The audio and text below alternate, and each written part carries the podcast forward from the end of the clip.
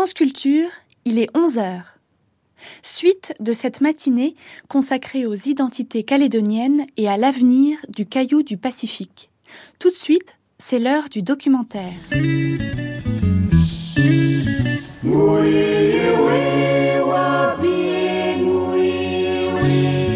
Nouvelle-Calédonie.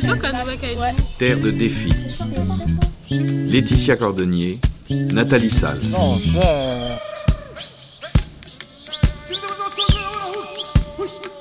Vivre ensemble.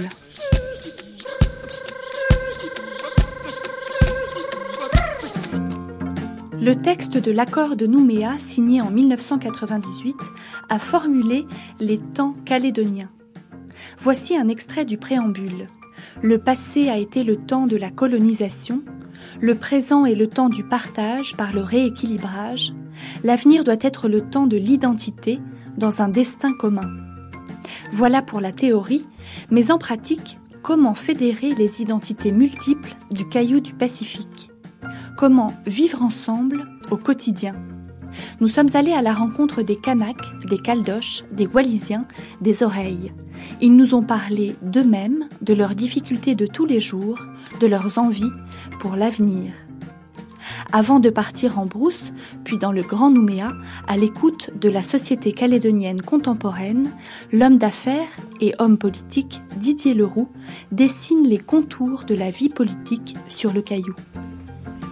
Le paysage politique calédonien sort de 30 ans euh, d'une domination d'un parti, le Rassemblement, euh, qu'avait créé Jacques Lafleur et euh, qui a duré grosso modo jusqu'en 2004. Pour résumer mon opinion sur Jacques Lafleur et cette période-là, je dirais deux choses. Je dirais d'abord que on doit beaucoup à Jacques Lafleur, la Calédonie doit beaucoup à Jacques Lafleur, mais qu'il lui a fait payer très cher, dans tous les sens du terme. Euh, la deuxième chose que je dirais, c'est que pendant toute cette période-là, la parole n'a pas été libre. Je veux dire que la Calédonie a été euh, maintenue sous un couvercle et que les rares personnes qui osaient s'exprimer euh, tout fort, je parle notamment des Européens qui partageaient pas les opinions de Jacques Lafleur ou qui contestaient ses méthodes, ces gens-là étaient désignés à la vindicte publique. Je veux dire que moi, personnellement, je suis dans l'opposition depuis 1995 à Jacques Lafleur, et euh, je n'ai pas été épargné. Je veux dire que tout était bon. Euh, jusqu'en mai 2004, où euh, d'anciens euh, membres relativement éminents du RPCR, comme Harold Martin ou Philippe Gomez, euh, sont venus me voir en disant écoute, euh, il faut euh, regrouper nos, nos, forces pour essayer de changer le système parce que ce système a trop duré et que il nous mène dans le mur. Pour bâtir un nouveau mouvement politique non indépendantiste qui s'appelle l'Avenir Ensemble et qui s'est présenté aux élections de 2004 et qui les a remportées, c'est-à-dire chez les non indépendantistes devant le RPCR. Et donc c'est l'avenir ensemble qui a euh, obtenu la présidence du gouvernement de la Nouvelle-Calédonie et qui a obtenu la présidence de la province sud, puisque c'est moi qui l'exerce depuis euh, mai 2004. Philippe Gomez, à quoi ressemble l'opposition au parti L'Avenir Ensemble? Il y a euh, des mouvements politiques qui sont pour l'indépendance du pays, qui rassemblent à 98% essentiellement des gens qui sont d'origine kanak, ces mouvements politiques qui sont au nombre de deux principalement, c'est l'Union calédonienne, qui est le plus vieux parti du pays. Donc c'était le parti de Jean-Marie Chibaou. Tout à fait, c'était le parti de, de Jean-Marie Chibaou. Euh, il en a été le, le, leader à partir de la fin des années 70. Euh, Et puis l'autre parti indépendantiste est le PALICA, Parti de Libération Kanak, qui lui est dirigé par Paul Néaoutine. C'était au départ un parti des jeunes indépendantiste qui, au fil du temps, a pris de l'importance. Et aujourd'hui, euh, en termes électoraux, le Palika est plus important que l'Union calédonienne. Le Palika dispose de plus de sièges au Congrès de la Nouvelle-Calédonie que l'Union calédonienne. Et c'est le Palika, par Paul Néotine, qui dirige la province nord, principale province indépendantiste, la province des îles Loyauté continue à être dirigée par l'Union calédonienne. Donc ça, c'est chez les indépendantistes. Ils représentent à peu près aujourd'hui 40% de la population lors des différents euh, scrutins. Le FLNKS est euh, le rassemblement de ces deux partis, l'Union calédonienne et le Palika, et quelques autres petits partis qui ne pèsent pas grand-chose euh, électoralement. Donc il y a aujourd'hui quand même, dans la perspective de la sortie de l'accord de Nouméa, du référendum de 2014-2018, la volonté de taire un petit peu l'identité propre de chacune des composantes indépendantistes au profit du FLNKS, qui est euh, la structure euh, qui les rassemble depuis l'origine. Vous, Monsieur Gomez, vous êtes président de la province sud depuis 2004. Euh, comment vous avez appréhendé cette tâche difficile de gérer la province la plus riche et la plus peuplée de l'archipel? Ce que j'ai essayé de faire en tant que président de province, je dirais, c'est trois choses. La première chose, c'est que la province sud ne témoigne pas à l'égard des autres provinces ou des autres collectivités euh, d'une sorte d'impérialisme arrogant parce que c'est la plus puissante, la plus riche et la plus peuplée. Mais qu'au contraire, on essaye systématiquement de travailler avec les autres collectivités, ce qu'on a fait dans beaucoup de domaines, avec les provinces nord et îles, avec Paul Néautine, le président de la province Nord, et Neko Nepeoun, le président de la province des îles. Je pense aux états généraux du logement social, où nous avons initié ça, les trois provinces. Euh, le plan de développement touristique concerté, initié par les trois provinces, le classement du récif au patrimoine mondial de l'humanité, et ainsi de suite. Donc voilà, essayer de faire les choses ensemble, même si on est souverain sur notre territoire, dans le cadre des compétences qui nous sont accordées par la loi, qu'on travaille ensemble pour essayer de définir des solutions communes, à charge ensuite pour chaque assemblée de les mettre en œuvre euh, dans son territoire euh, de compétences.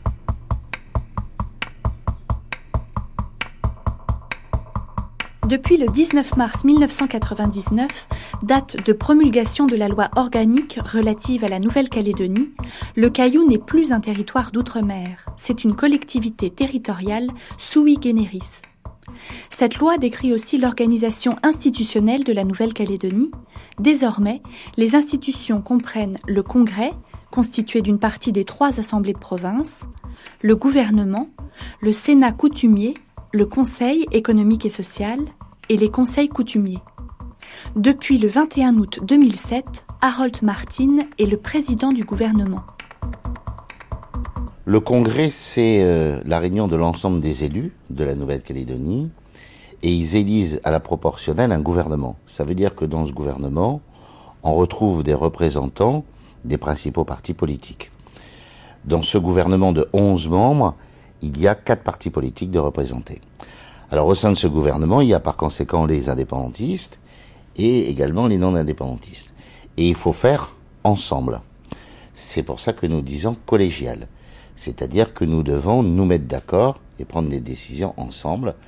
Et euh, ça paraît euh, très particulier, mais, mais ça fonctionne et c'est essentiel pour la Nouvelle-Calédonie d'associer aux responsabilités les indépendantistes et les non-indépendantistes. Et c'est tout le sens de l'accord de Nouméa on doit travailler ensemble, on doit faire ensemble, même si on a euh, pour l'avenir euh, ben, les uns et les autres une appréciation différente, puisqu'il y en a qui veulent l'indépendance et les autres, comme moi, veulent rester dans la France.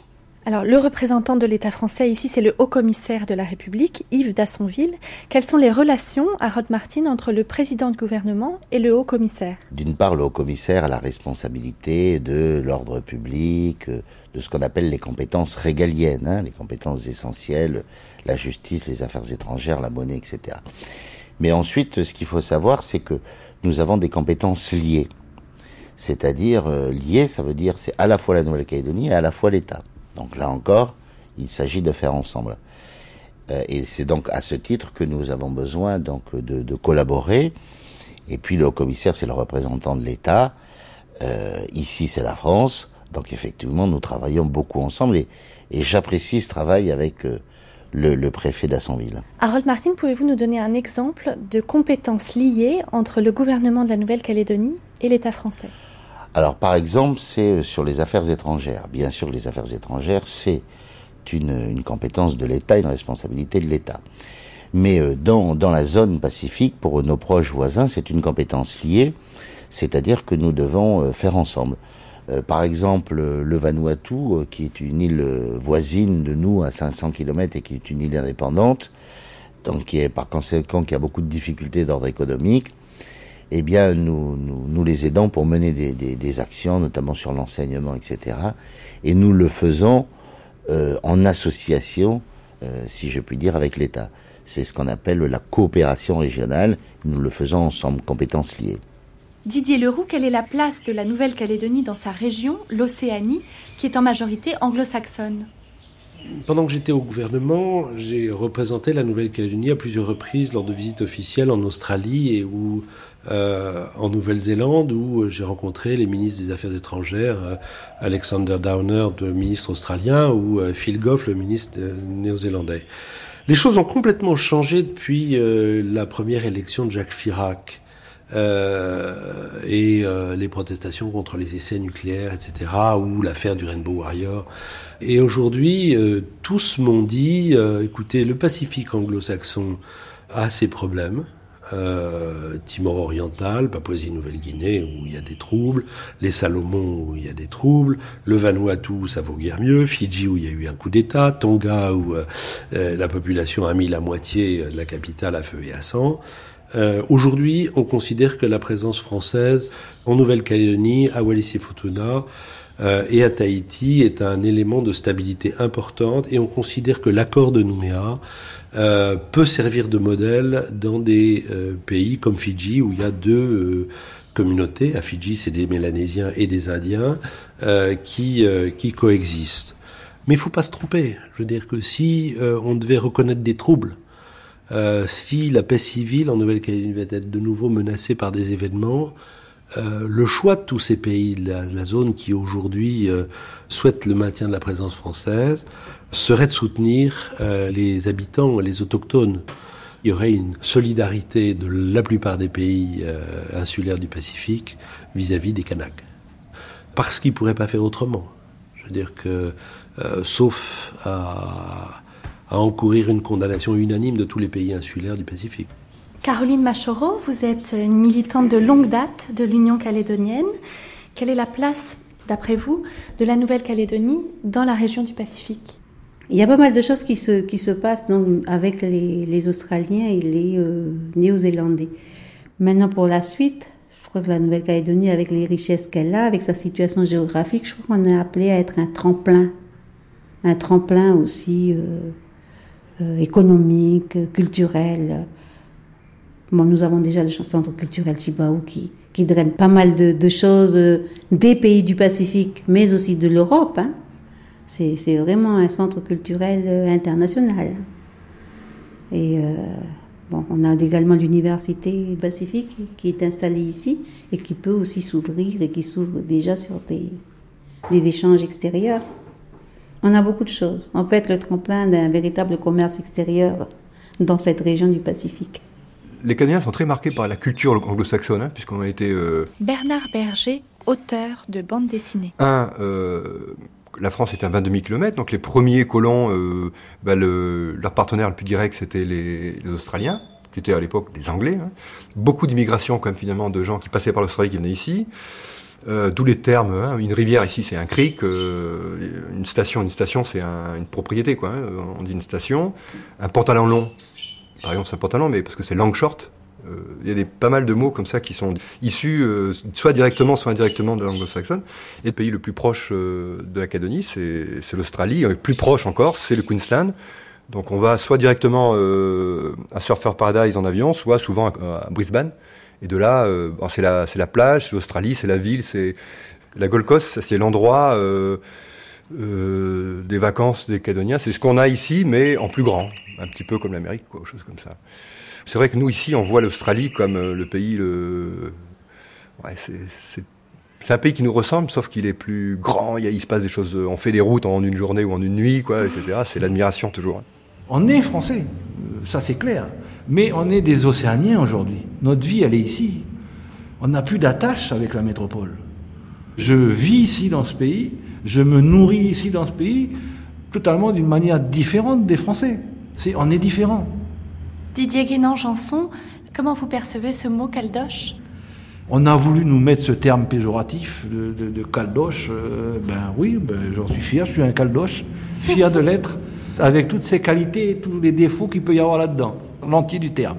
Les vieux calédoniens ne veulent pas entendre parler de ce, ce terme. Alors pourquoi? Parce que ce terme, il n'a jamais existé dans ce pays. Il existe depuis les années 80, les problèmes politiques en Nouvelle-Calédonie. Et euh, c'est quand même les métropolitains, euh, donc les Français de France, qui nous ont affublés de ce, terme-là. Et euh, en plus, c'est un terme très péjoratif, parce que écoutez bien, Caldoche, il y a, il Hoche, il y a Bosch dedans, extrême droite, facho.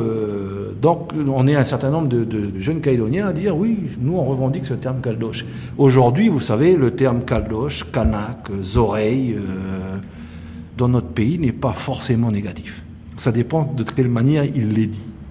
Le mot broussard, maintenant, désigne en particulier un caldoche précis. Le broussard, c'est celui qui euh, n'habite pas dans la capitale. La capitale, c'est Nouméa.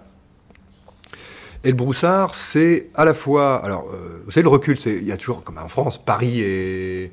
On va dire, hein, et la campagne, quoi, en fait, euh, etc. Et je pense que euh, les Cadoniens, les Caldoches ont besoin, c'est vital pour eux, parce qu'ils ils n'ont pas, par contre, su pour l'instant affirmer une identité réelle, comme les Canadiens, par exemple. Maintenant, Canadiens, il y a leurs valeurs. Ils ont culturellement des, un théâtre, un cinéma, des chanteurs, etc. En Calédonie, c'est en train de se faire. Et donc, pour euh, exister, on a encore besoin de la campagne.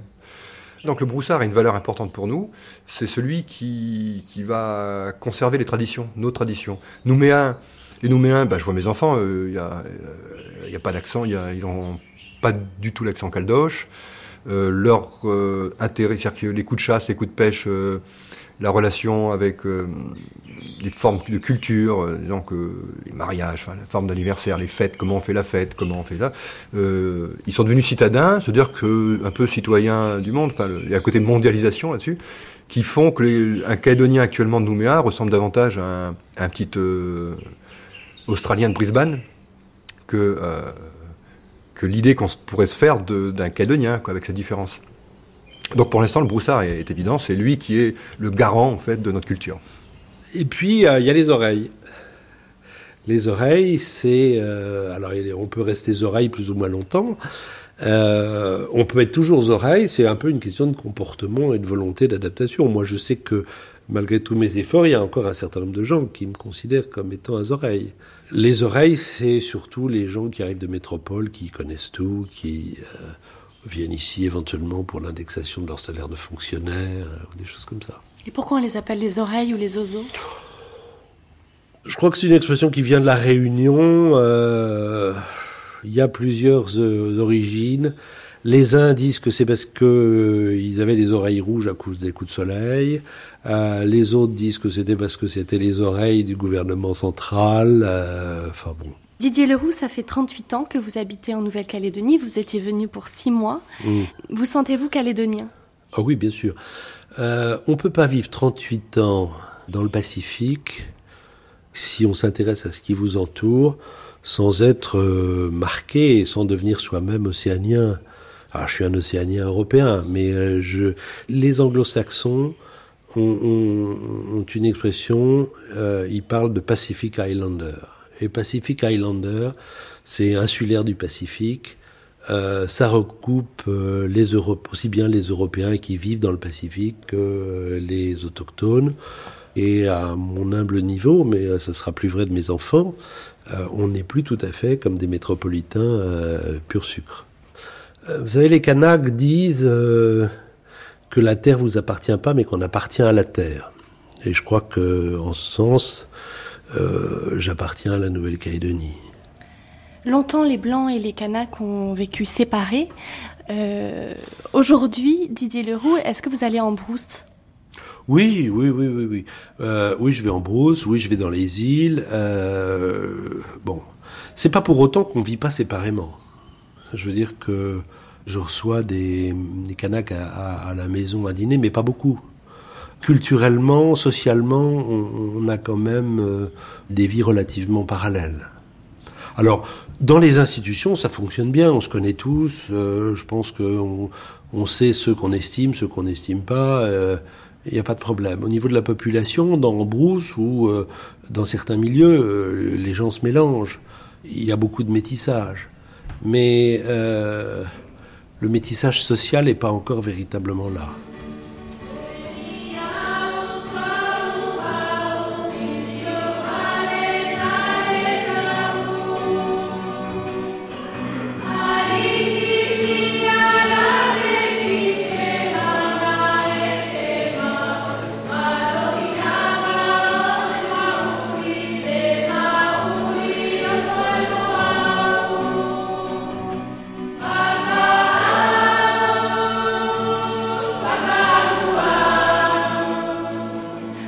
Estimations actuelles, la répartition ethnique du caillou du Pacifique est globalement identique à celle des années 70. Les Kanaks représenteraient 40 à 45% de la population, les Européens 33% les Wallisiens 10% et les autres ethnies 12% Alosio Sacco est wallisien, il est le président du Rassemblement démocratique océanien.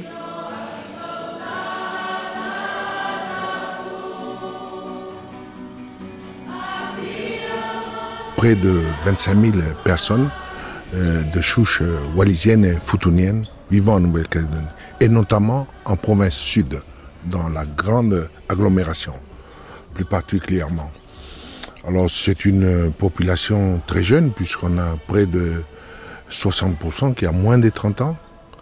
Euh, c'est une population dont la main-d'œuvre est non qualifiée, donc c'est dans des travaux pénibles, durs, c'est une communauté qui vit dans des conditions, pour la plupart, difficiles, dans les squats, dans des logements surpeuplés. C'est une communauté qui connaît un fort taux d'échec scolaire. Euh, c'est une communauté qui est, qui est brave, hein, qui a apporté, malgré tout cela, sa contribution active au développement de la Nouvelle-Calédonie.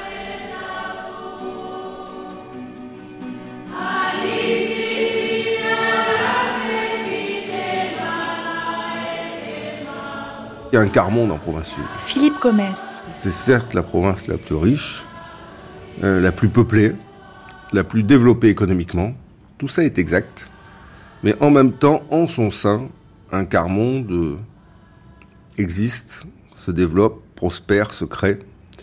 Et ce quart monde, il est dangereux pour tout le pays au total. Parce qu'en plus, il est euh, un peu invisible si on n'a pas le regard un peu exercé. En métropole, c'est simple, hein, il suffit de regarder les trottoirs, de voir des SDF ou des mendiants. Donc le Carmonde, il est là, il est visible, on le croise tous les jours dans la rue. Ici, vous ne verrez pas de SDF, vous ne verrez pas de mendiants. Le squat, c'est-à-dire euh, le bidonville, il est caché dans les brousses, il faut savoir où il est pour le, pour le voir, pour le discerner.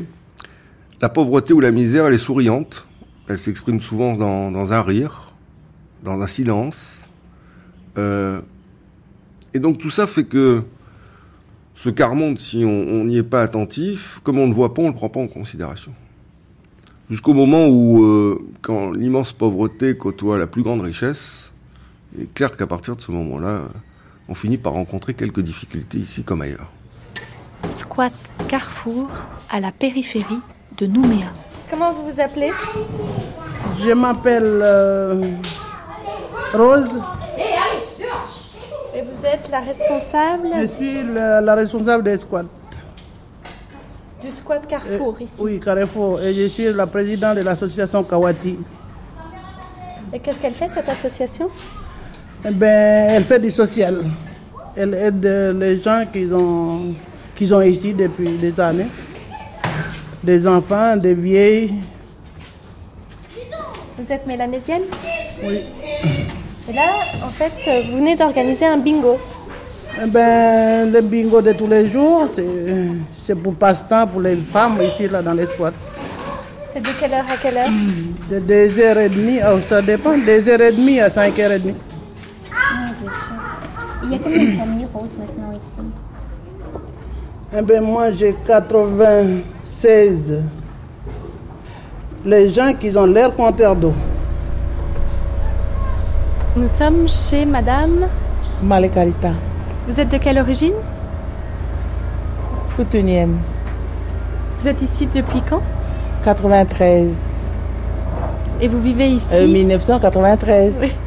Vous vivez ici de... avec qui? Ben, avec mon mari, de- mes enfants, et puis la famille. Il y a un neveu, les, nièces qui viennent de, de Futuna. Et vous êtes bien ici? Oui, mais bien ici, on attend tant que pour avoir un logement. Vous aimeriez bien être logé? Oui. Parce que ici, c'est. On va pas rester ici pour toujours. Vous travaillez? Je travaillais que deux fois par semaine. Et qu'est-ce que vous faites? Ben, je fais le, le ménage. Et comment vous êtes arrivé ici? Ben, c'est mon mari. Il est venu travailler. Et puis après, Qu'est-ce qu'il faisait comme métier? mais être maçon. Et puis après, elle a fait venir moi avec euh, mes enfants. C'est pour ça qu'on a proposé de construire une, euh, une cabane pour. euh, Mais mon mari travaille et puis après, cotiser pour avoir acheté les tôles, les poids, pour construire petit à petit. C'est moi le, plus, le premier qui, rentre ici.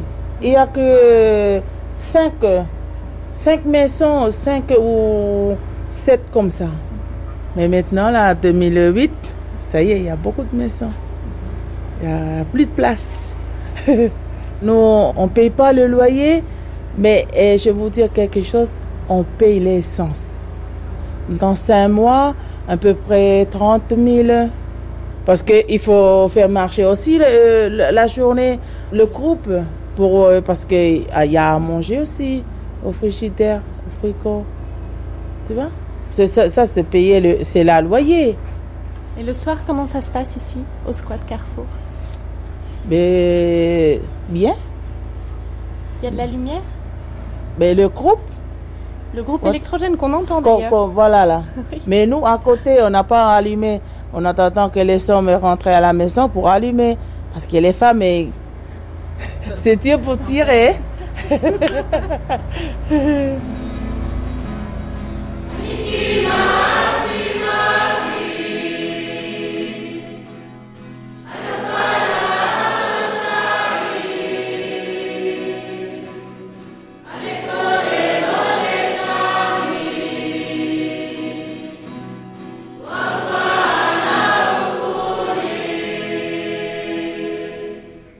Vous êtes vice-présidente en charge de la culture, de la condition féminine et de la citoyenneté et des affaires coutumières au gouvernement.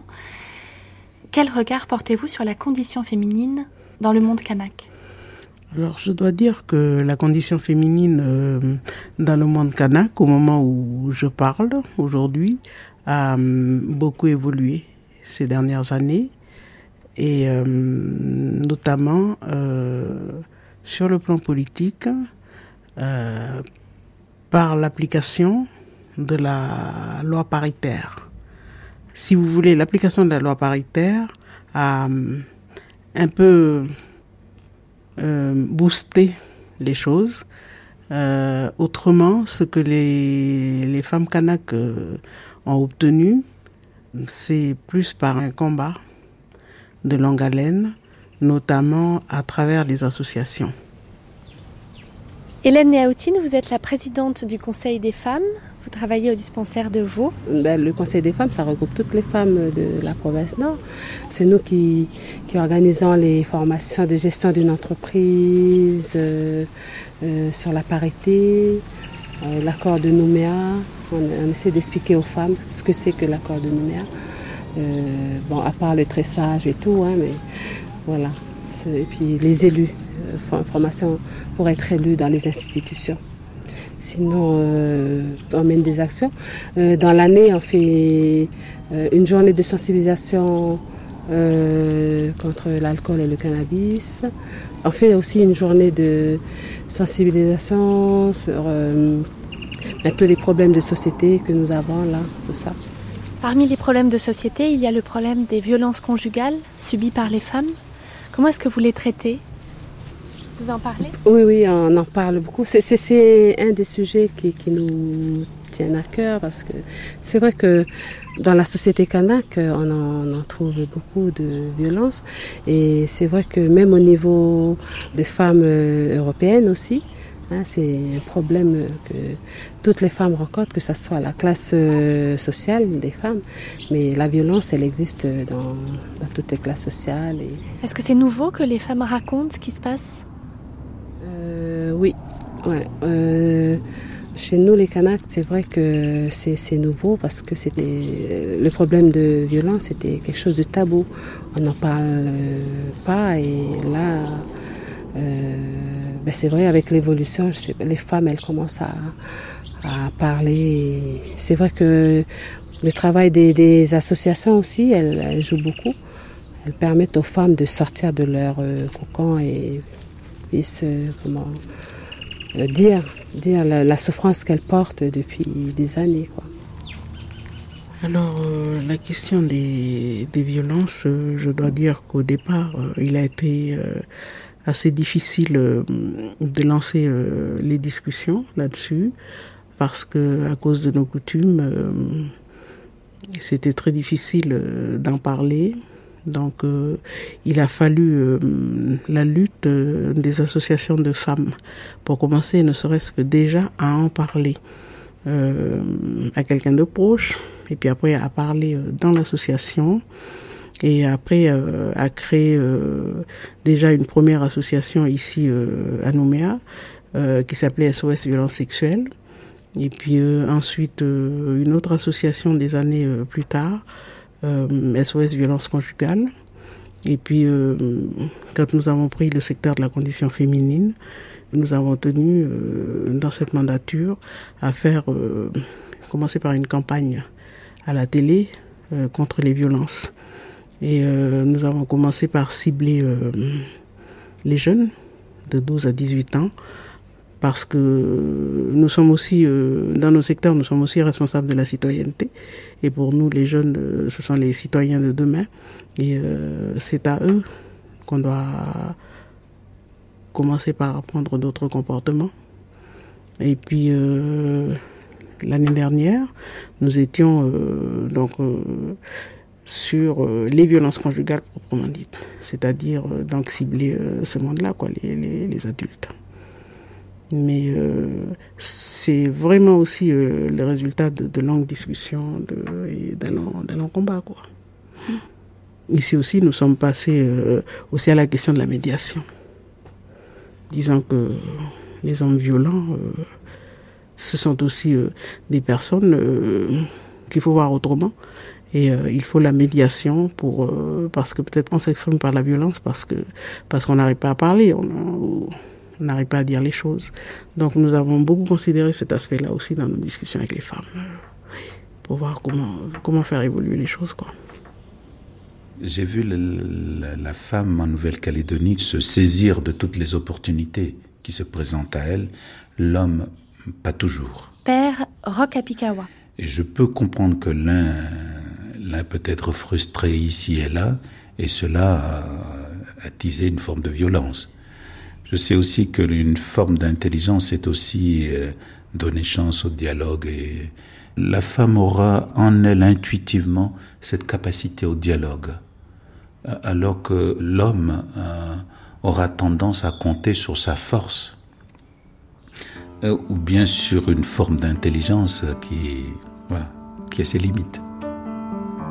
En Nouvelle-Calédonie, une femme sur quatre est victime de violences conjugales.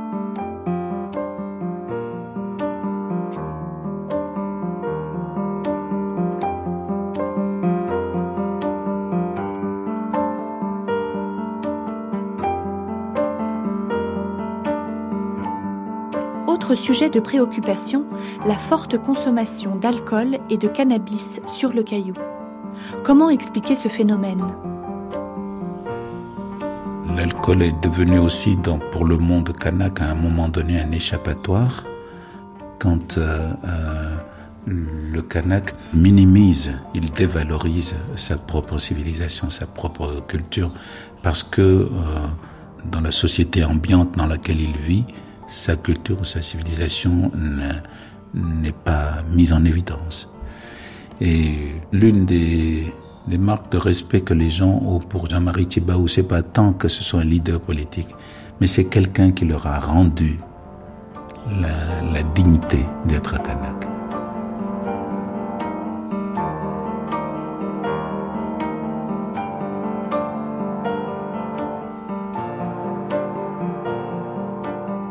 Christian Michel, vous êtes le responsable du programme Addiction en Nouvelle-Calédonie depuis 2001, qui comprend donc l'alcool, le tabac et le cannabis. Quelle est l'ampleur de la consommation d'alcool d'une part et de cannabis d'autre part ici en Nouvelle-Calédonie? Alors, ce serait réducteur de dire l'alcool c'est la tribu, le cannabis c'est la tribu. Ce serait vraiment réducteur. En même temps, ça arrange ceux qui vivent pas en tribu parce que c'est pas eux, sans les autres. Euh, la tribu est peut-être plus propice à la culture, donc une, une accessibilité plus plus grande puisque bah, c'est c'est pas en milieu urbain mais en milieu rural, mais en commune c'est si j'habite euh, dans la commune de moins 12, sans vivre en tribu, je peux cultiver aussi. Mais c'est quelquefois plus facile de cultiver en tribu. Hein. Et puis pour d'autres facteurs, je dis, hein, la consommation de cannabis, il y a beaucoup de facteurs qui interfèrent. L'oisiveté, si j'ai pas de travail, ben, j'ai plus de temps pour fumer. Alors, les consommations d'alcool sont des consommations de type anglo-saxonne, c'est-à-dire euh, identiques à la Nouvelle-Zélande, à l'Angleterre, à l'Australie. C'est-à-dire, ce sont souvent des consommations massives de fin de semaine, donc occasionnelles mais répétitives, qui se reproduisent toutes les fins de semaine, contrairement aux consommations latines, européennes, latines, où on aurait plutôt tendance à boire trop tous les jours le cannabis, la Calédonie est première sur les six euh, d'hommes, tom, comme. Euh, pour les ivresses répétées, elle est deuxième sur six. Pour l'alcool en usage régulier, deuxième. Et pour le tabac, premier en usage régulier. C'est-à-dire que voilà, on ne fait pas dans la dentelle. Hein. Dès qu'on consomme, on y va.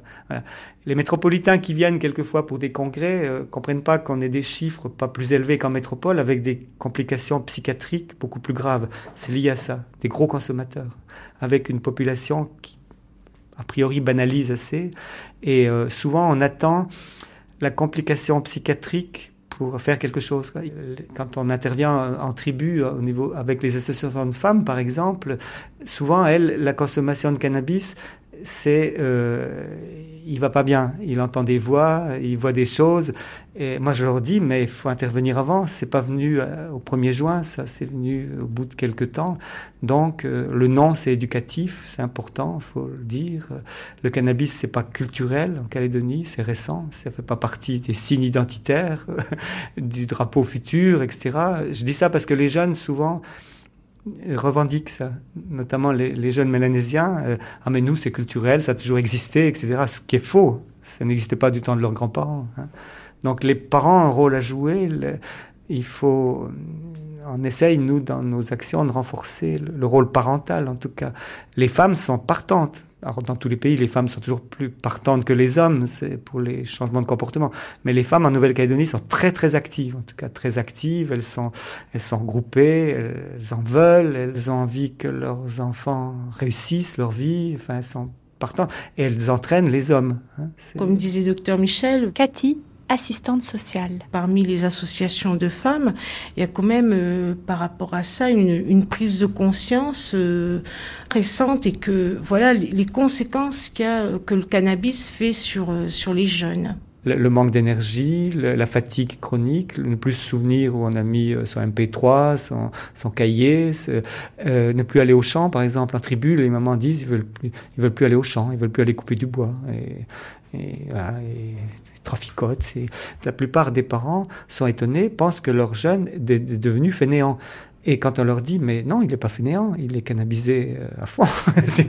Donc ça, et, les, troubles psychiatriques majeurs ben, interviennent plus tardivement, enfin peuvent intervenir plus précocement, mais en général c'est plus tardivement, avec des, là, des hallucinations, vraiment une pathologie psychiatrique. Et puis il y a l'association schizophrénie et cannabis, donc on sait maintenant avec certitude que les consommations précoces avant 15 ans et massives euh, favorisaient l'arrivée d'une schizophrénie euh, si elle n'était pas là, ou aggravaient une schizophrénie existante. le cannabis aggrave une schizophrénie. Un starter, un petit coup de starter. Dans certaines tribus, moi ça me fait penser quand j'étais gamin, en métropole, il y avait toujours une place pour, euh, entre guillemets, l'idiot du village. Il était intégré à la population. En tribu, on peut encore intégrer. Mais d'année en année, il y en a un de plus, un deuxième.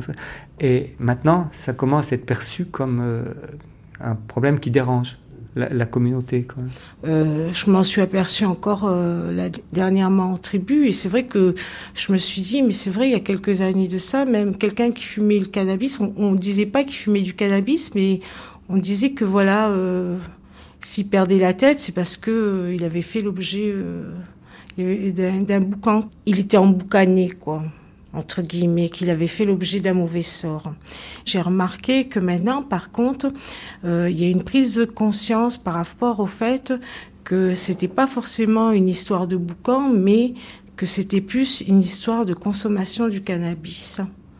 Moi, souvent, quand je reçois les patients qu'on m'adresse et qui développent une pathologie, je pense souvent que cette, euh, le, fait de devoir, euh, parce qu'on nous demande, euh, dans la société occidentale, on nous demande d'être une personne quand on commence à être préadolescent, qu'on rentre dans l'âge de l'adolescence, et en même temps dans la communauté kanak, enfin kanak, je dis kanak, mais traditionnelle, on nous demande d'avoir un rôle dans notre, dans notre communauté.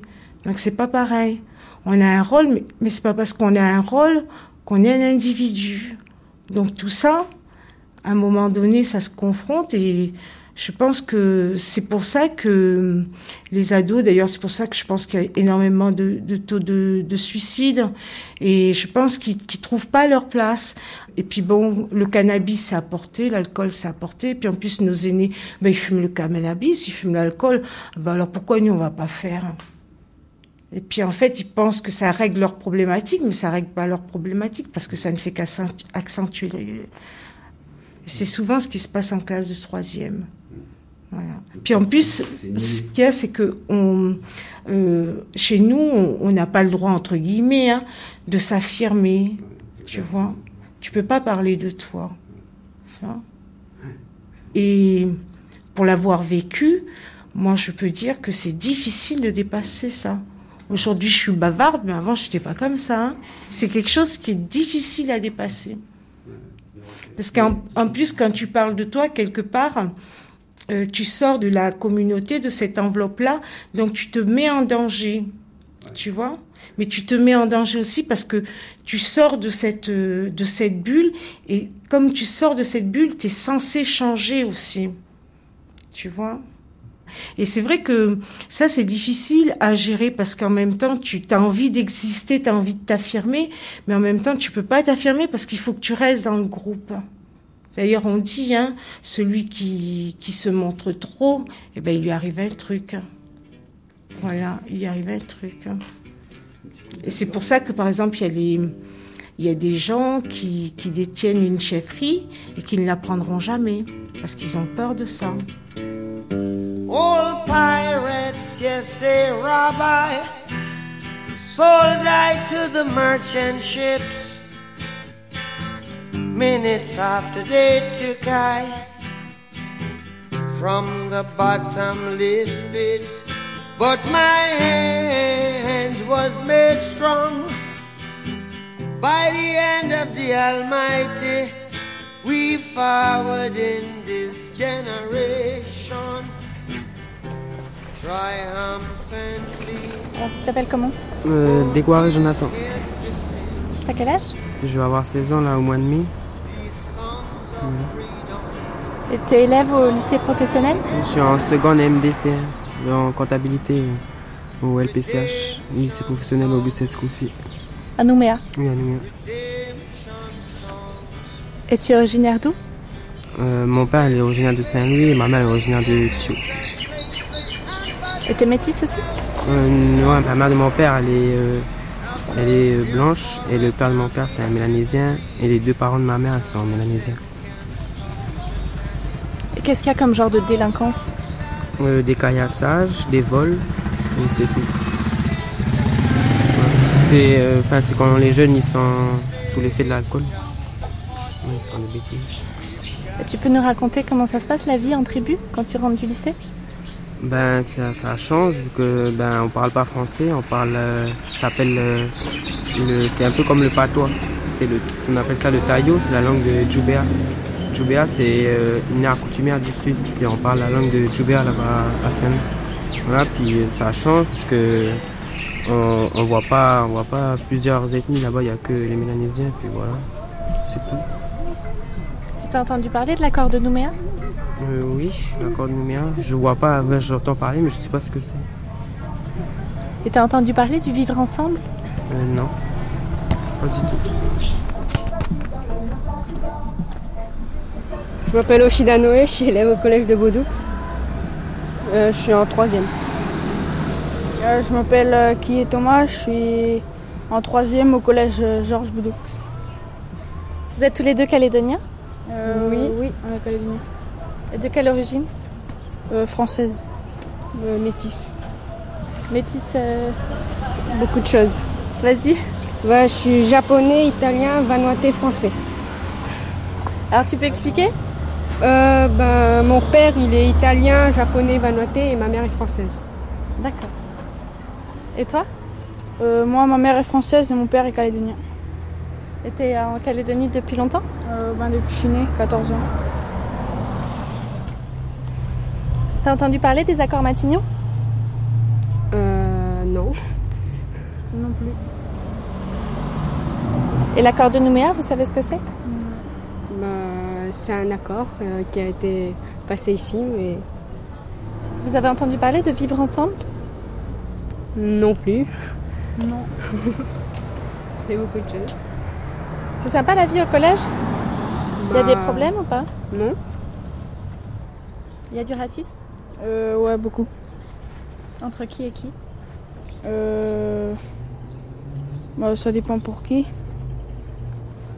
Euh, Il y en a qui sont racistes aux blancs, il y en a qui sont racistes aux Non, mais en, en fait, en gros, il n'y en a pas, mais en fait, ils, ils appellent ça un jeu, ils s'insultent. Mais en gros, il n'y en a pas, mais après, des fois, ça dégénère. Donc, euh, c'est un peu comme partout. hein. C'est des insultes racistes Non, pas spécialement. Mais bon, après, ça finit toujours sur le tapis. hein. Vous, vous avez des amis de toutes les ethnies? Ouais, ouais. Euh, du noir au, au jaune.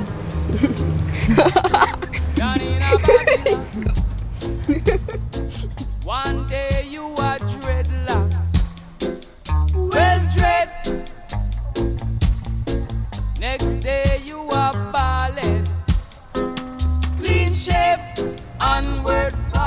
Bah voilà, je m'appelle euh, Tiffany.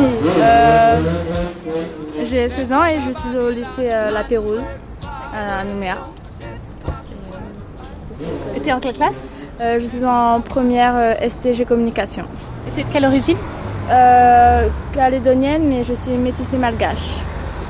Donc, euh, c'est ma, ma mère, elle est née ici donc, euh, depuis plusieurs décennies. Et mon père, lui, il est né à Madagascar. euh, tout ça. Et toi, t'es née ici Oui, je suis née ici. Et j'aime bien mon pays. T'aimes bien ton pays? Oui.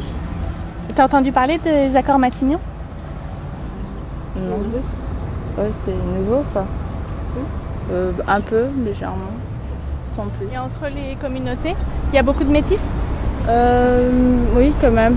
Il y a beaucoup. Et ils s'entendent bien?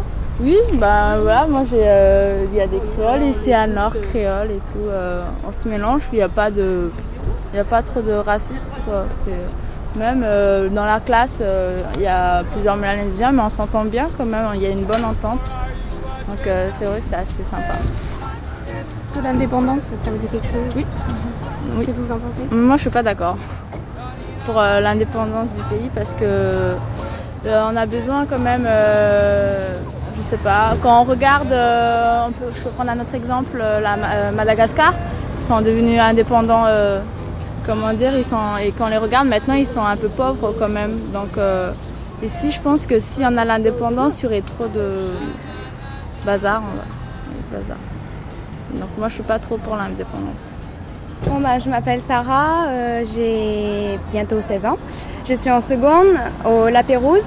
C'est un lycée très réputé pour les ados parce qu'on dit que c'est le meilleur, tout ça, euh, pour faire des rencontres et que c'est très aussi réputé pour ben, les cours. Ce sont des très bons profs. Et puis euh, bah, pour le bac, euh, il y a combien? 98, non, 95% des jeunes qui réussissent. Donc c'est impec. Donc bah, voilà. Et t'es de quelle origine? Euh, bah, je suis bah, calédonienne, on dit caldoche, mais voilà. Et puis c'est tout. Comment tu vois l'avenir de la Nouvelle-Calédonie? Ben, en progression, en développement, euh, ce qui s'agrandit avec euh, des parcs d'attractions, plein de shopping, des magasins, des magasins, puis ben voilà. Une vie, euh, une grande vie, comme des grandes villes. Voilà. T'as entendu parler de l'indépendance? Euh, ben oui, ben, on dit que, ben, que la Calédonie elle n'est pas prête, c'est ça? Qu'elle n'est pas prête et qu'il ben, y en a qui veulent. Bon, Bon, si elle n'est pas prête, euh, autant ben, de ne pas avoir l'indépendance parce que après on peut avoir des problèmes financiers, je sais pas. Je suis vraiment nulle en histoire, je suis nulle en géographie, en histoire, ça je suis nulle. On a une bonne journée à Mila, Nancy, à Rita, Ledaïch, Mylène, Tania, Arlette, Inaf, Raïssa, sans oublier mamie Suzanne. Bon courage à bébé. Pas, nous on est, on est déjà pas très informés les accords de Matignon, on connaît en tant que on connaît le nom et je sais pas, c'est dur de se faire une opinion sur quelque chose qu'on connaît pas vraiment. On, on entend beaucoup parler ici parce que c'est quelque chose qui a marqué l'histoire du pays, on, on- c'est, tout ce qu'on sait là-dessus. Sinon, faut vraiment pour, pour savoir, il faut, il faut chercher c'est pas toujours euh, facile. Vous êtes dans quel cursus? Je suis en, en économie-gestion. Tu as quel âge? J'ai 21 ans. Et vous en parlez en famille par exemple? En famille, non, non, on n'en parle pas beaucoup. hein. On, bah, on parle surtout de, je sais pas, des histoires de la tribu. C'est pas, c'est pas vraiment un sujet de conversation en famille. Et l'échéance euh, du référendum, vous en parlez? Ben, on y pense hein, beaucoup, surtout qu'on est la génération des, des, des enfants, des, comment, des jeunes qui étaient là pendant les événements, tout ça, nous, et c'est, enfin, va falloir assumer ce que nos parents, ils ont dû endurer, tout ça. Enfin, je sais pas. C'est dur de, de se faire un avis sur quelque chose qu'on ne connaît pas. Et vous y croyez, vous, au destin commun? Le destin commun, bah oui, ben, de toute façon, même si euh, j'y crois pas, euh, s'il y a quelque chose qui va, qu'on va être obligé de, de construire, puis qu'on peut pas, on peut pas vivre autrement aujourd'hui de toute façon. Harold Martin, pouvez-vous nous expliquer la genèse du concept destin commun, qui est une, euh, une expression très politique en fait? Le destin commun, bah, il s'agit euh, de, de construire ici une culture de la Nouvelle-Calédonie, empreinte de ces différentes ethnies, et puis d'avoir à terme eh bien, une, un, un peuple de Nouvelle-Calédonie. Harold Martin, vous y croyez au destin commun? Oui, j'y crois parce que d'abord, il y a beaucoup de générosité dans les hommes et les femmes de, de ce pays, d'une part. Euh, D'autre part, après ces années très difficiles d'affrontement, tout le monde a compris qu'il fallait faire un minimum d'efforts à l'adresse de l'autre pour le comprendre et pour construire ce destin commun. Et puis la Nouvelle-Calédonie est un pays formidable, extraordinaire, béni des dieux, donc chacun a envie évidemment de vivre en paix. Emmanuel Chibaou, que signifie pour vous vivre ensemble? Vivre ensemble. Chez vivre ensemble, c'est. Ça veut dire. euh, Ça veut dire qu'on se reconnaît en tant qu'individu, en tant que frère, et qu'on est capable de partager avec euh, l'autre sa culture, euh, son patrimoine, et puis euh, son histoire. À partir du moment où on, est capable de, partager ça, je pense que on peut vivre ensemble. Mais si on occulte son histoire, si on occulte la culture de l'autre, si on occulte la dimension qui fait que un individu il est ce qu'il est avec son, son patrimoine, tout, tout son vécu, je pense qu'on on peut, on peut jamais vivre ensemble. On peut vivre peut-être côte à côte, mais on n'est jamais ensemble. On est toujours euh, dans des circuits parallèles. Emmanuel Chibaou, d'après vous, la Nouvelle-Calédonie est bien partie? Vers le vivre ensemble? Oui, je pense que c'est euh, de toute manière, euh, ici c'est petit. hein. Ici c'est petit. Euh, il, faut, il faut partir optimiste parce qu'on ne peut pas revivre les événements, les événements tragiques là, qui nous ont conduit à ce qu'on ce qu'on est aujourd'hui. C'est pas une euh, forme de reniement, au contraire, il faut accepter son histoire, il faut accepter d'être des enfants de bagnards, d'être des enfants de, de déportés, d'être des enfants de javanais, d'être des enfants de tahitiens ou de métropolitains. Mais à partir du moment où on, on identifie clairement que ce territoire-là, les autochtones, c'est les, indigènes. Il n'y a pas d'autres euh, Kanaks ailleurs.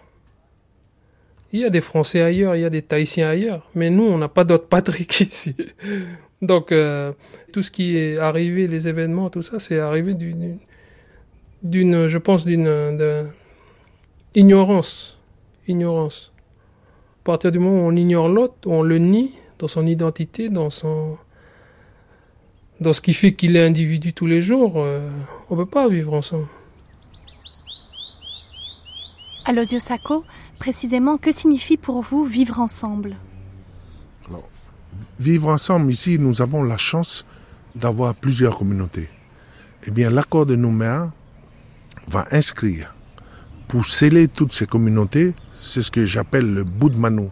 C'est la citoyenneté.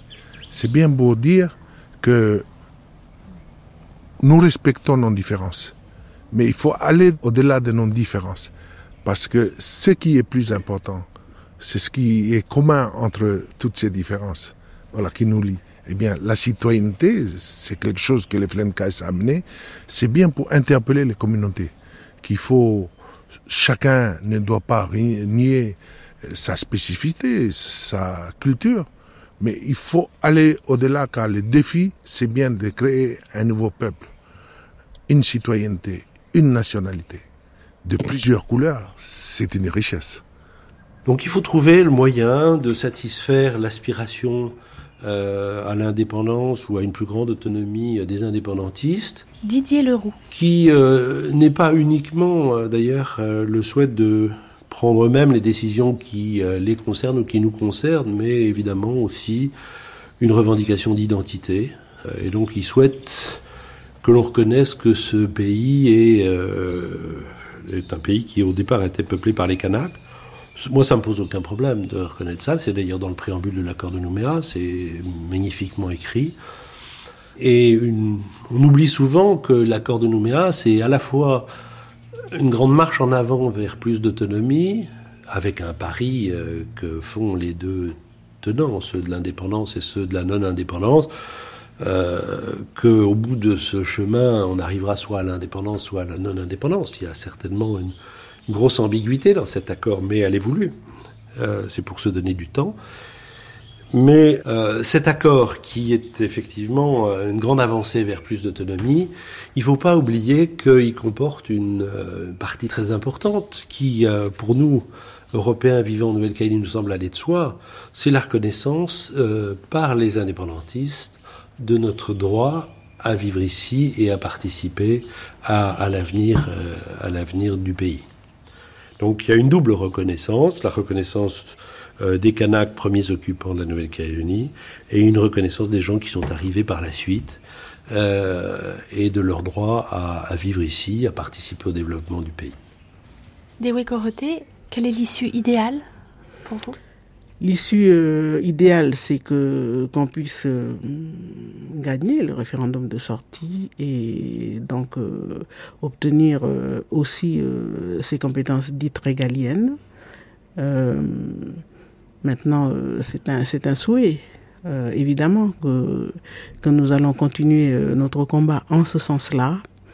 Euh, maintenant, vous savez aussi que, que dans l'accord de Nouméa, euh, nous sommes euh, appelés, à partir de la reconnaissance de l'identité kanak, à construire ce qu'on appelle le destin commun et dont le symbole a été déjà, en 1988, la poignée de main entre euh, nos deux leaders historiques, euh, Monsieur Jacques Lafleur, du côté de ce qu'on appelle ici les loyalistes, et euh, notre euh, regretté leader euh, Jean-Marie Thibault.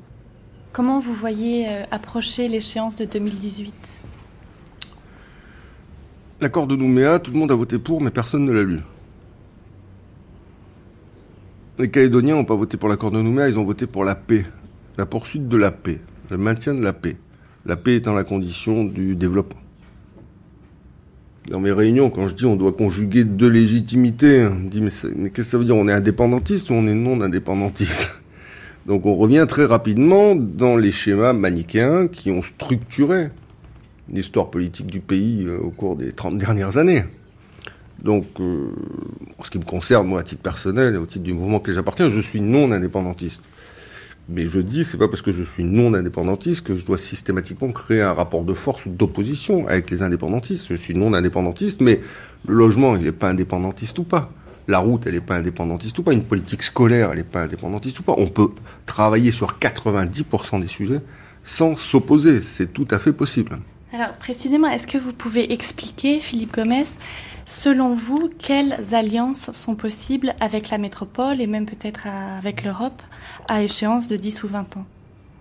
Alors, moi, ce que je crois, c'est que, au sortir de l'accord de Nouméa, d'abord, il ne faut pas de référendum. On ne va pas se retomber de manière très ridicule avec une partie de la population, majoritairement kanak, qui vote pour l'indépendance, et une autre partie de la population, majoritairement non kanak, européenne, wallisienne et futunienne et autres ethnies, qui vote contre l'indépendance on se retrouvera, on aura fait un parcours de 20 ans pour se retrouver dans le schéma des années 84-88. Si on arrive là, ce sera vraiment à désespérer de l'intelligence des peuples pour bâtir un futur commun. Euh, on ne doit d'autant plus ne pas en arriver là que systématiquement dans un référendum, on se retrouvera avec des campagnes rudes, où les tensions inexorablement remonteront à la surface, et où à la sortie il y a un vainqueur et un vaincu. Et en plus on sait ce qui est terrible, les uns et les autres, on le dit pas, on l'affiche pas trop, mais on sait le résultat déjà. C'est non à l'indépendance. Aujourd'hui, 60% au moins de la population reste hostile à l'idée de l'indépendance du pays.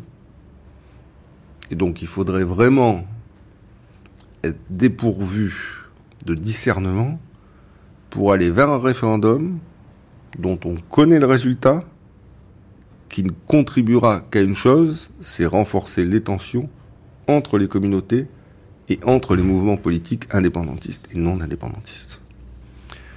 Donc l'idée, c'est de dire, comme on l'a fait lors des accords de Matignon, comme on l'a fait lors de l'accord de Nouméa, il faut trouver une solution consensuelle qui nous permette de continuer le chemin ensemble.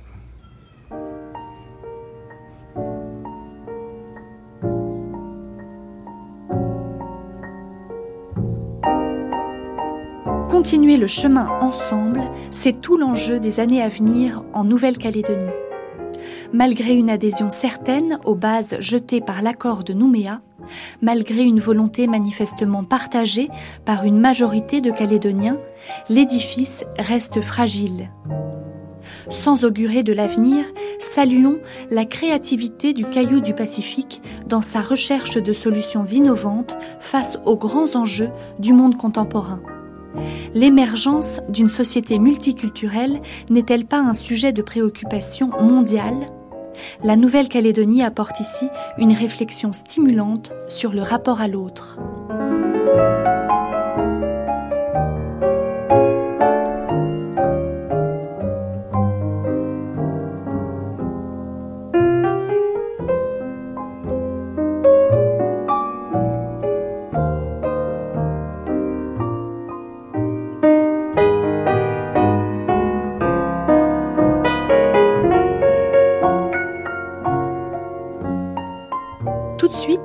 Retrouvons quelqu'un qui a beaucoup réfléchi à l'image de soi et à l'image de l'autre sur le caillou.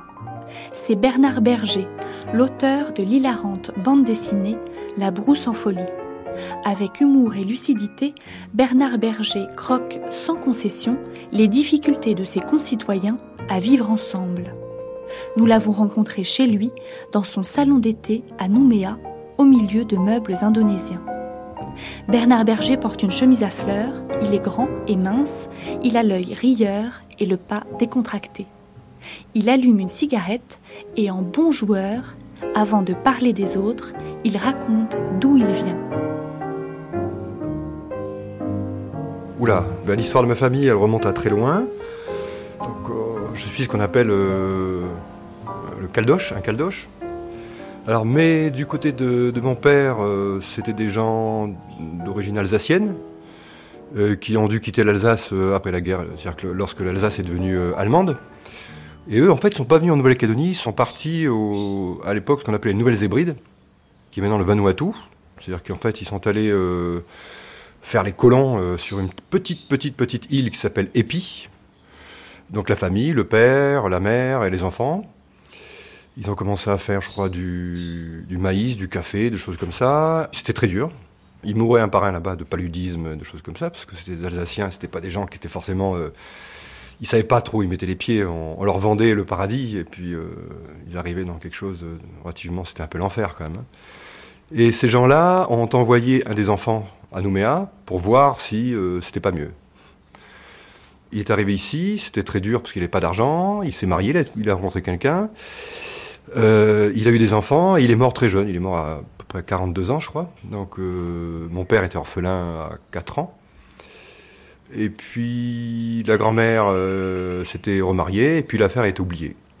Et ce qui s'est passé, c'est qu'il y a à peu près 15 ans, moment de l'indépendance du Vanuatu, on a une lettre du gouverneur du Vanuatu qui dit, ben voilà, il y a, vous êtes de la famille Berger, il y a une dame, Madame Marguerite Berger, qui vit sur l'île, et apparemment elle doit avoir un lien avec vous parce qu'elle prétend que quelqu'un était parti euh, à Nouméa. euh. et là, euh, bah, cette dame, ma, ma grand-tante, était restée effectivement là-bas, elle attendait le retour. elle attendait le retour qui n'est jamais venu, et comme tout le monde mourait, sa mère, avant de mourir, lui avait fait jurer de ne jamais épouser quiconque pour que le nom de berger reste sur la propriété avant le retour du fils qui était mort. Euh, donc elle était une vieille fille qui attendait. et euh, donc elle était très malade, euh, mon père était allé la chercher, et puis elle est morte ici quelques mois après, parce que c'était fini pour elle.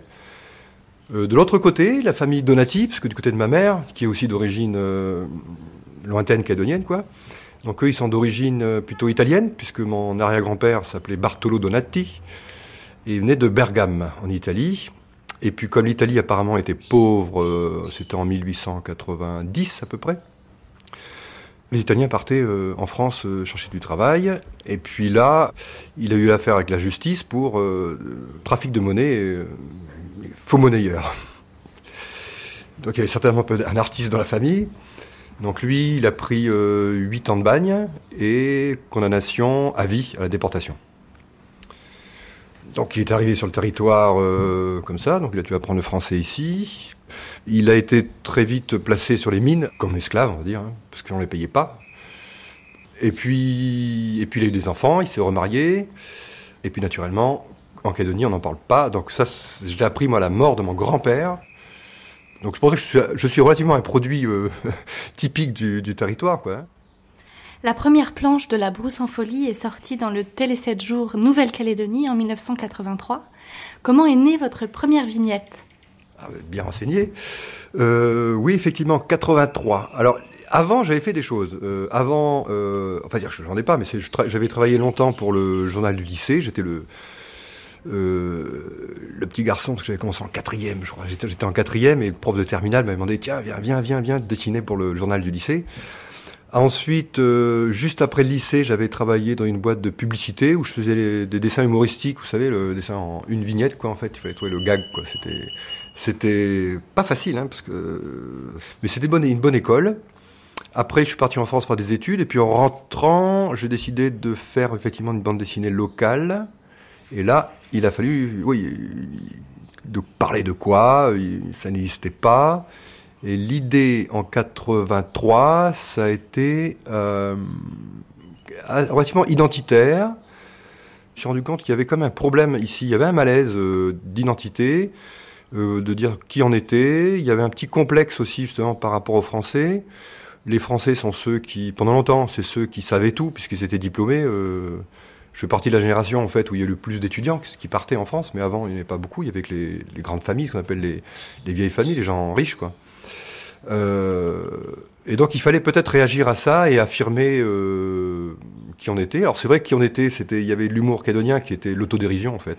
C'est toujours des histoires où on est ridicule. Par contre, on se racontait ça entre nous, pas au métro, pas aux Français.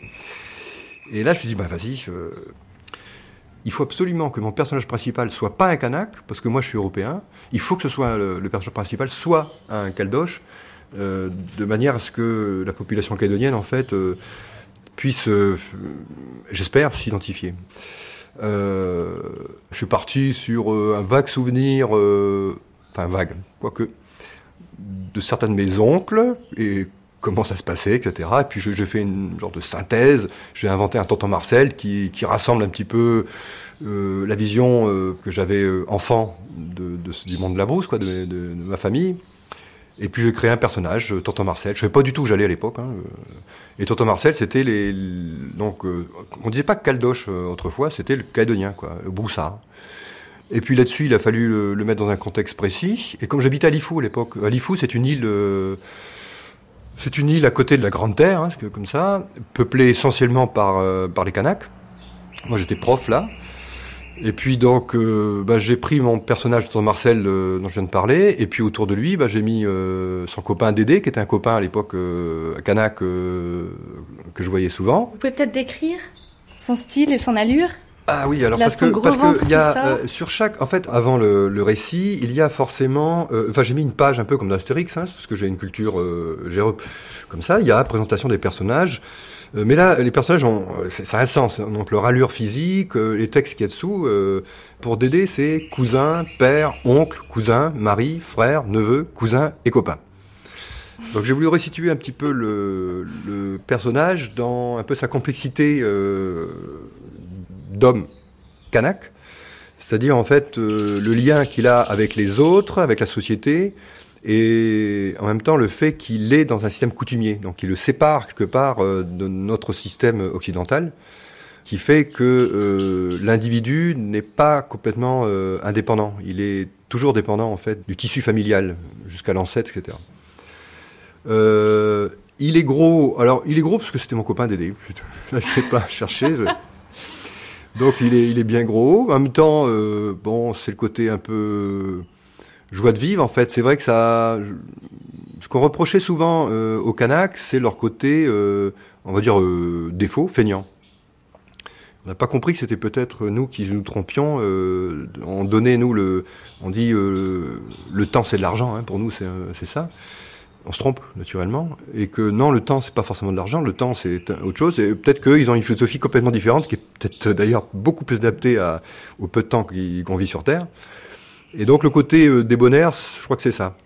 Et l'autre chose, c'est qu'il est, c'est le seul qui est pieds nus, il est toujours pieds nus. Les autres sont tous euh, ce qu'on appelle ici en claquettes, ce que vous appelez les tongs. Et lui, il est pieds nus. Pieds nus, c'est une forme aussi de liberté, c'est-à-dire qu'il a une relation directe à la terre.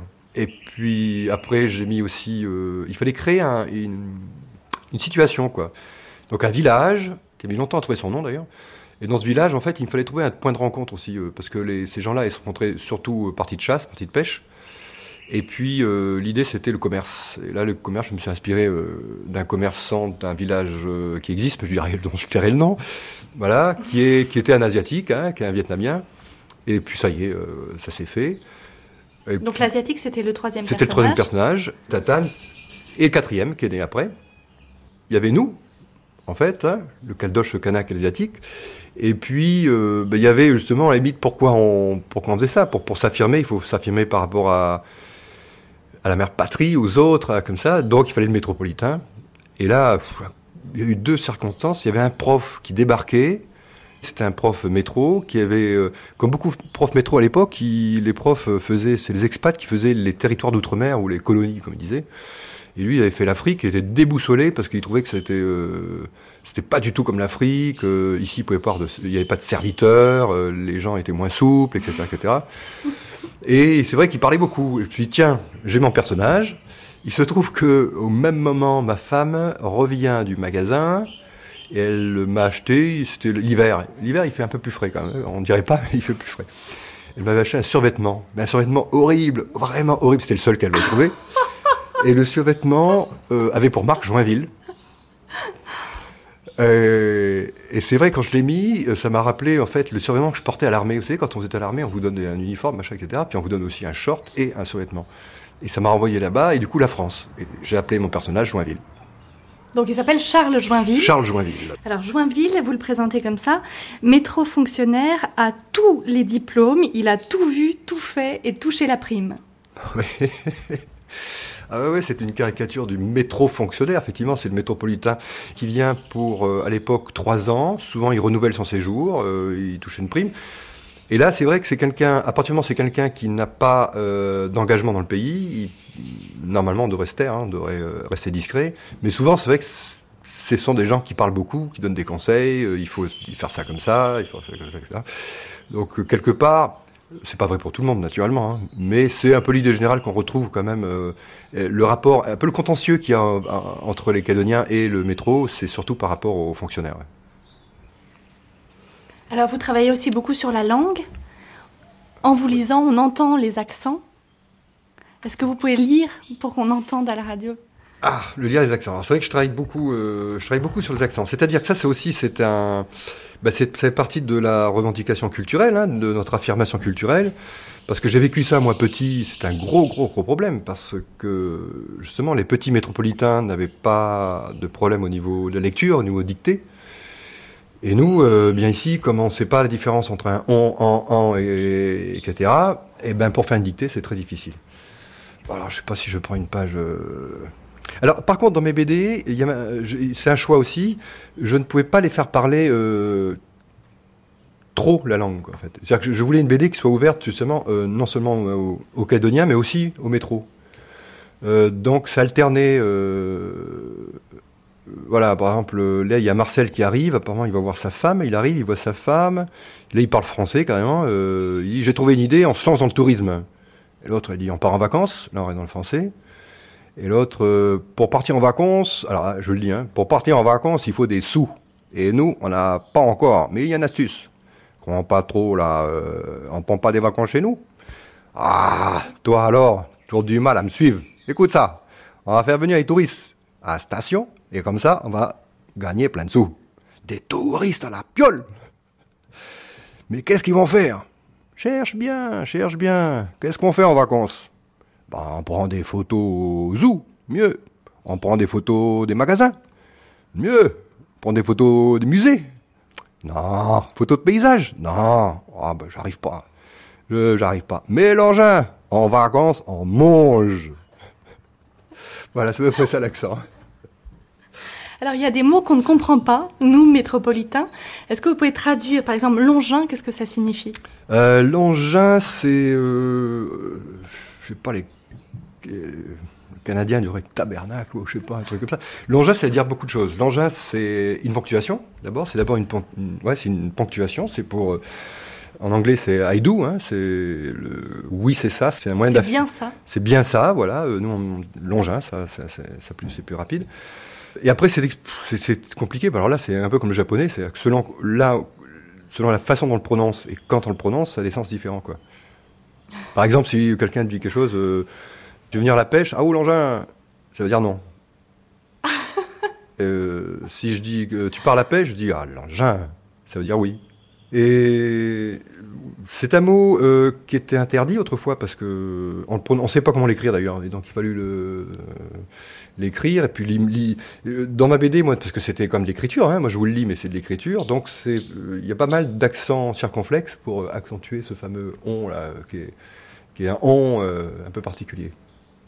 Alors, racontez-nous comment vous écrivez vos scénarios, comment vous rentrez dans la peau de vos personnages. Euh, alors, ça a évolué parce que ça fait 25 ans cette année. Cette année, je vais fêter mes 25 ans de, production de la Brousse en Folie. Euh, au départ, c'était complètement au hasard. J'allais, euh, j'improvisais chaque planche, j'inventais des personnages, des situations. Les caractères n'étaient pas bien encore posés, on va dire.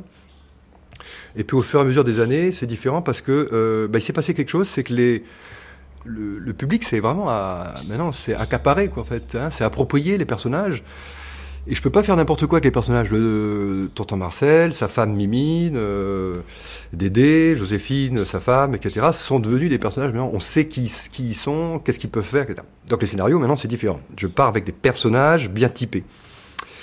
Euh, donc maintenant, c'est euh, le système, c'est que je m'isole. Il faut que je sois tout seul, de- tout- vraiment tout seul. Donc j'embarque euh, à manger euh, pour une semaine. Je vais, euh, qu'on appelle ici dans les brousses, quoi, en fait. Je me trouve un petit coin, je m'amène un, un petit ciel, une natte, pour travailler les scénarios et leur donner une unité. En fait, c'est la technique, en gros, de. Bon, j'avais fait des études de cinéma aussi, etc. Les techniques, on va dire, John Ford, où on crée une, situa- une situation très fermée. Par exemple, euh, Stagecoach, la diligence, euh, la chevauchée fantastique en français, où on, met sept personnages dans un- une diligence, tous très typés. hein. Il y a euh, la prostituée, le pasteur, la fille de bonne famille accompagnée, le shérif, etc. Et puis qu'à la fin, ben, il suffit de rajouter une chose, des bandits, des indiens ou un, nouveau personnage pour que tout bascule. Les derniers thèmes, par exemple, euh, je vois, il y en a un qui s'appelle Le jour le plus lent. Euh, là, j'ai introduit un nouveau personnage. Euh, C'était le neveu de, Dédé, le Kanak.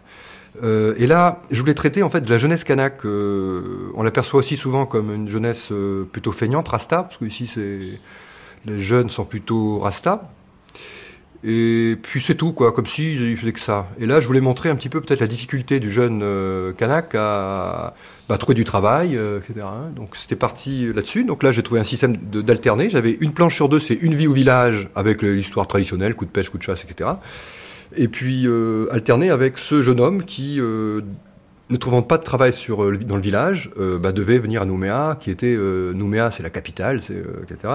Et comment il allait faire pour pouvoir euh, faire ce que tout le monde lui conseille, c'est de travailler. Un autre, c'est par exemple Bruce Academy.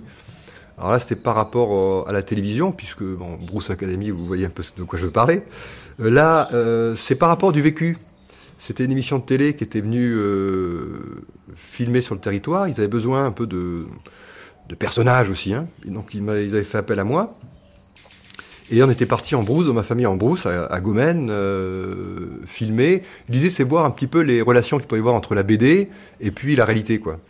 Donc on était parti là-bas et avec tous les, c'est une rencontre un peu de troisième type, hein, parce qu'il y a la télévision qui rentre dans une maison de broussard, euh, tout, ça. Et donc j'ai gardé en souvenir. Euh, ce que je me souviens, c'était, euh, il fallait euh, à un moment donné filmer l'accueil. J'arrivais chez mes, dans ma famille broussard, donc il fallait que ça fasse très naturel. Et donc on avait décidé, comme ma, tante est noire, que c'était sympa de montrer le côté mélange, métis, etc. Mais euh, mon oncle ne comprenait pas ce qui se passait. Donc lui tenait à, à- à s'associer à mon accueil euh, télévisuel. Et donc il y a eu plusieurs tentatives où ma tante arrivait pour me... C'était filmé, tac, le clap et tout ça, hop, ma tante sortait, moi je sortais de la voiture pour accueillir, et hop, sortait derrière le tonton systématiquement. Donc la dernière fois, il est sorti très tardivement, on commence à parler, et là il arrive avec une photo, mais une grande photo format A4, de lui à 20 ans, euh, avec une langouste, il avait attrapé une langouste qui devait faire euh, quasiment euh, sa taille, et là il arrive, il, met, il plante la photo devant la caméra, en disant là, cette fois-ci, ils vont m'interroger sur mon coup de pêche. Ils sont obligés. Voilà, et donc c'était ces, toutes ces histoires-là que, du vécu, en fait. parce que c'est vrai que dedans, en fait, il y a pas mal de vécu, comme dans mes planches. hein. Donc je vais essayer de vous faire lire, de lire plutôt euh, une BD. euh,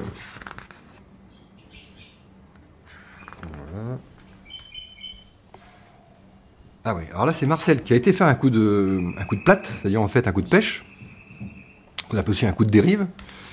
Et euh, le problème, euh, c'est que ben, ils ont passé leur temps sur, la, sur le bateau euh, à boire un peu de bière et, et à pas pêcher. Il va arriver chez, chez sa femme et il va devoir raconter une histoire de pourquoi ils n'ont pas de poisson. Donc euh, l'histoire commence, c'est ils sont tous les trois sur euh, la plate, donc sur le bateau.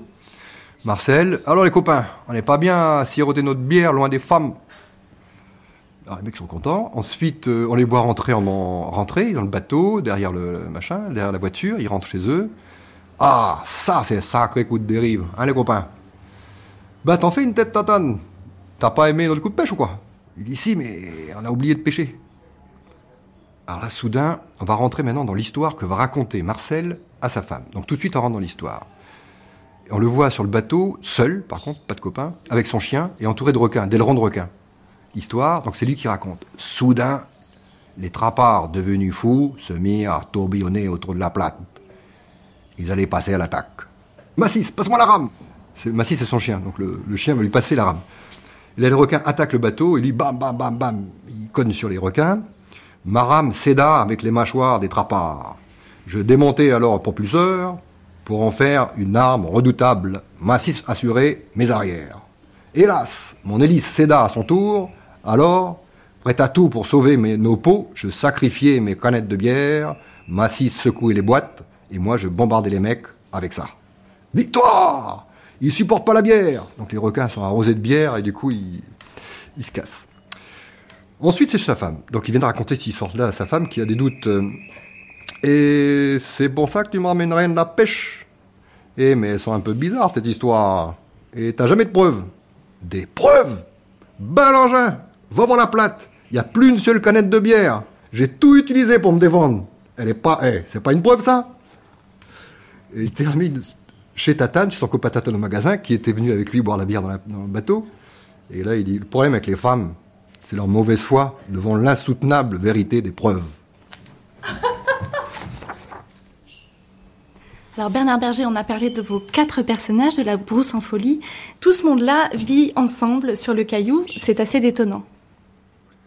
Euh, oui, ce petit monde, en fait, vit, c'est un monde relativement clos. A priori, tout va bien, quoi. Voilà. L'idée, c'est qu'a priori, tout va bien. Et puis, dans le fond, les conflits sont toujours apparents.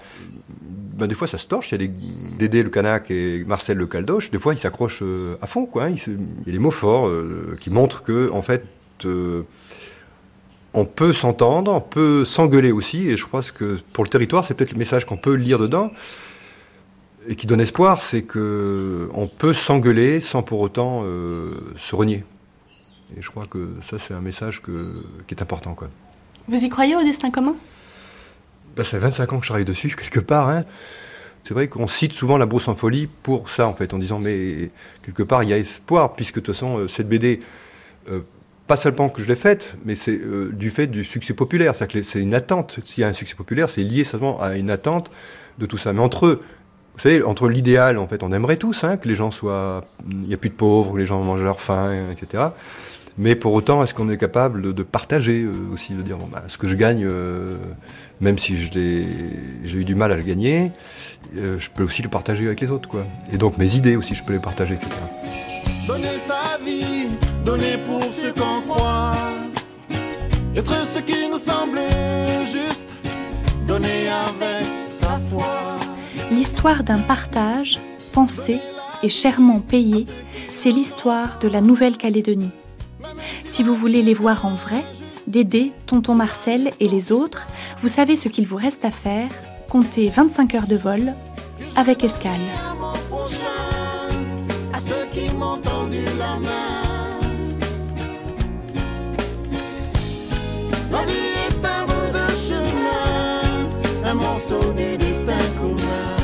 C'était la dernière matinée de cette grande traversée, Nouvelle-Calédonie, terre de défis, une série produite par Laetitia Cordonnier, réalisée par Nathalie Salle.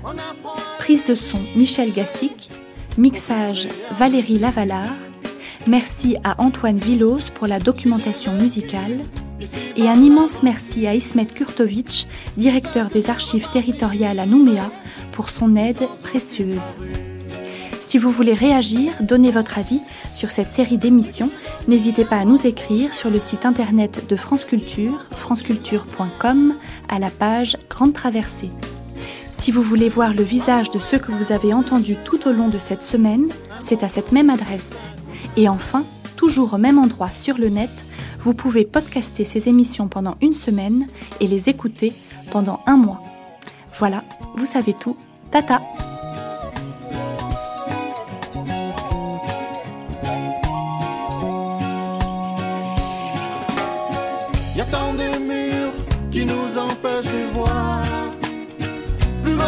portent nos cœurs, plus loin que notre espoir. Nos cœurs s'endurent, si ceux de désespoir. Mais tant qu'il y aura du bonheur, il y aura de l'espoir.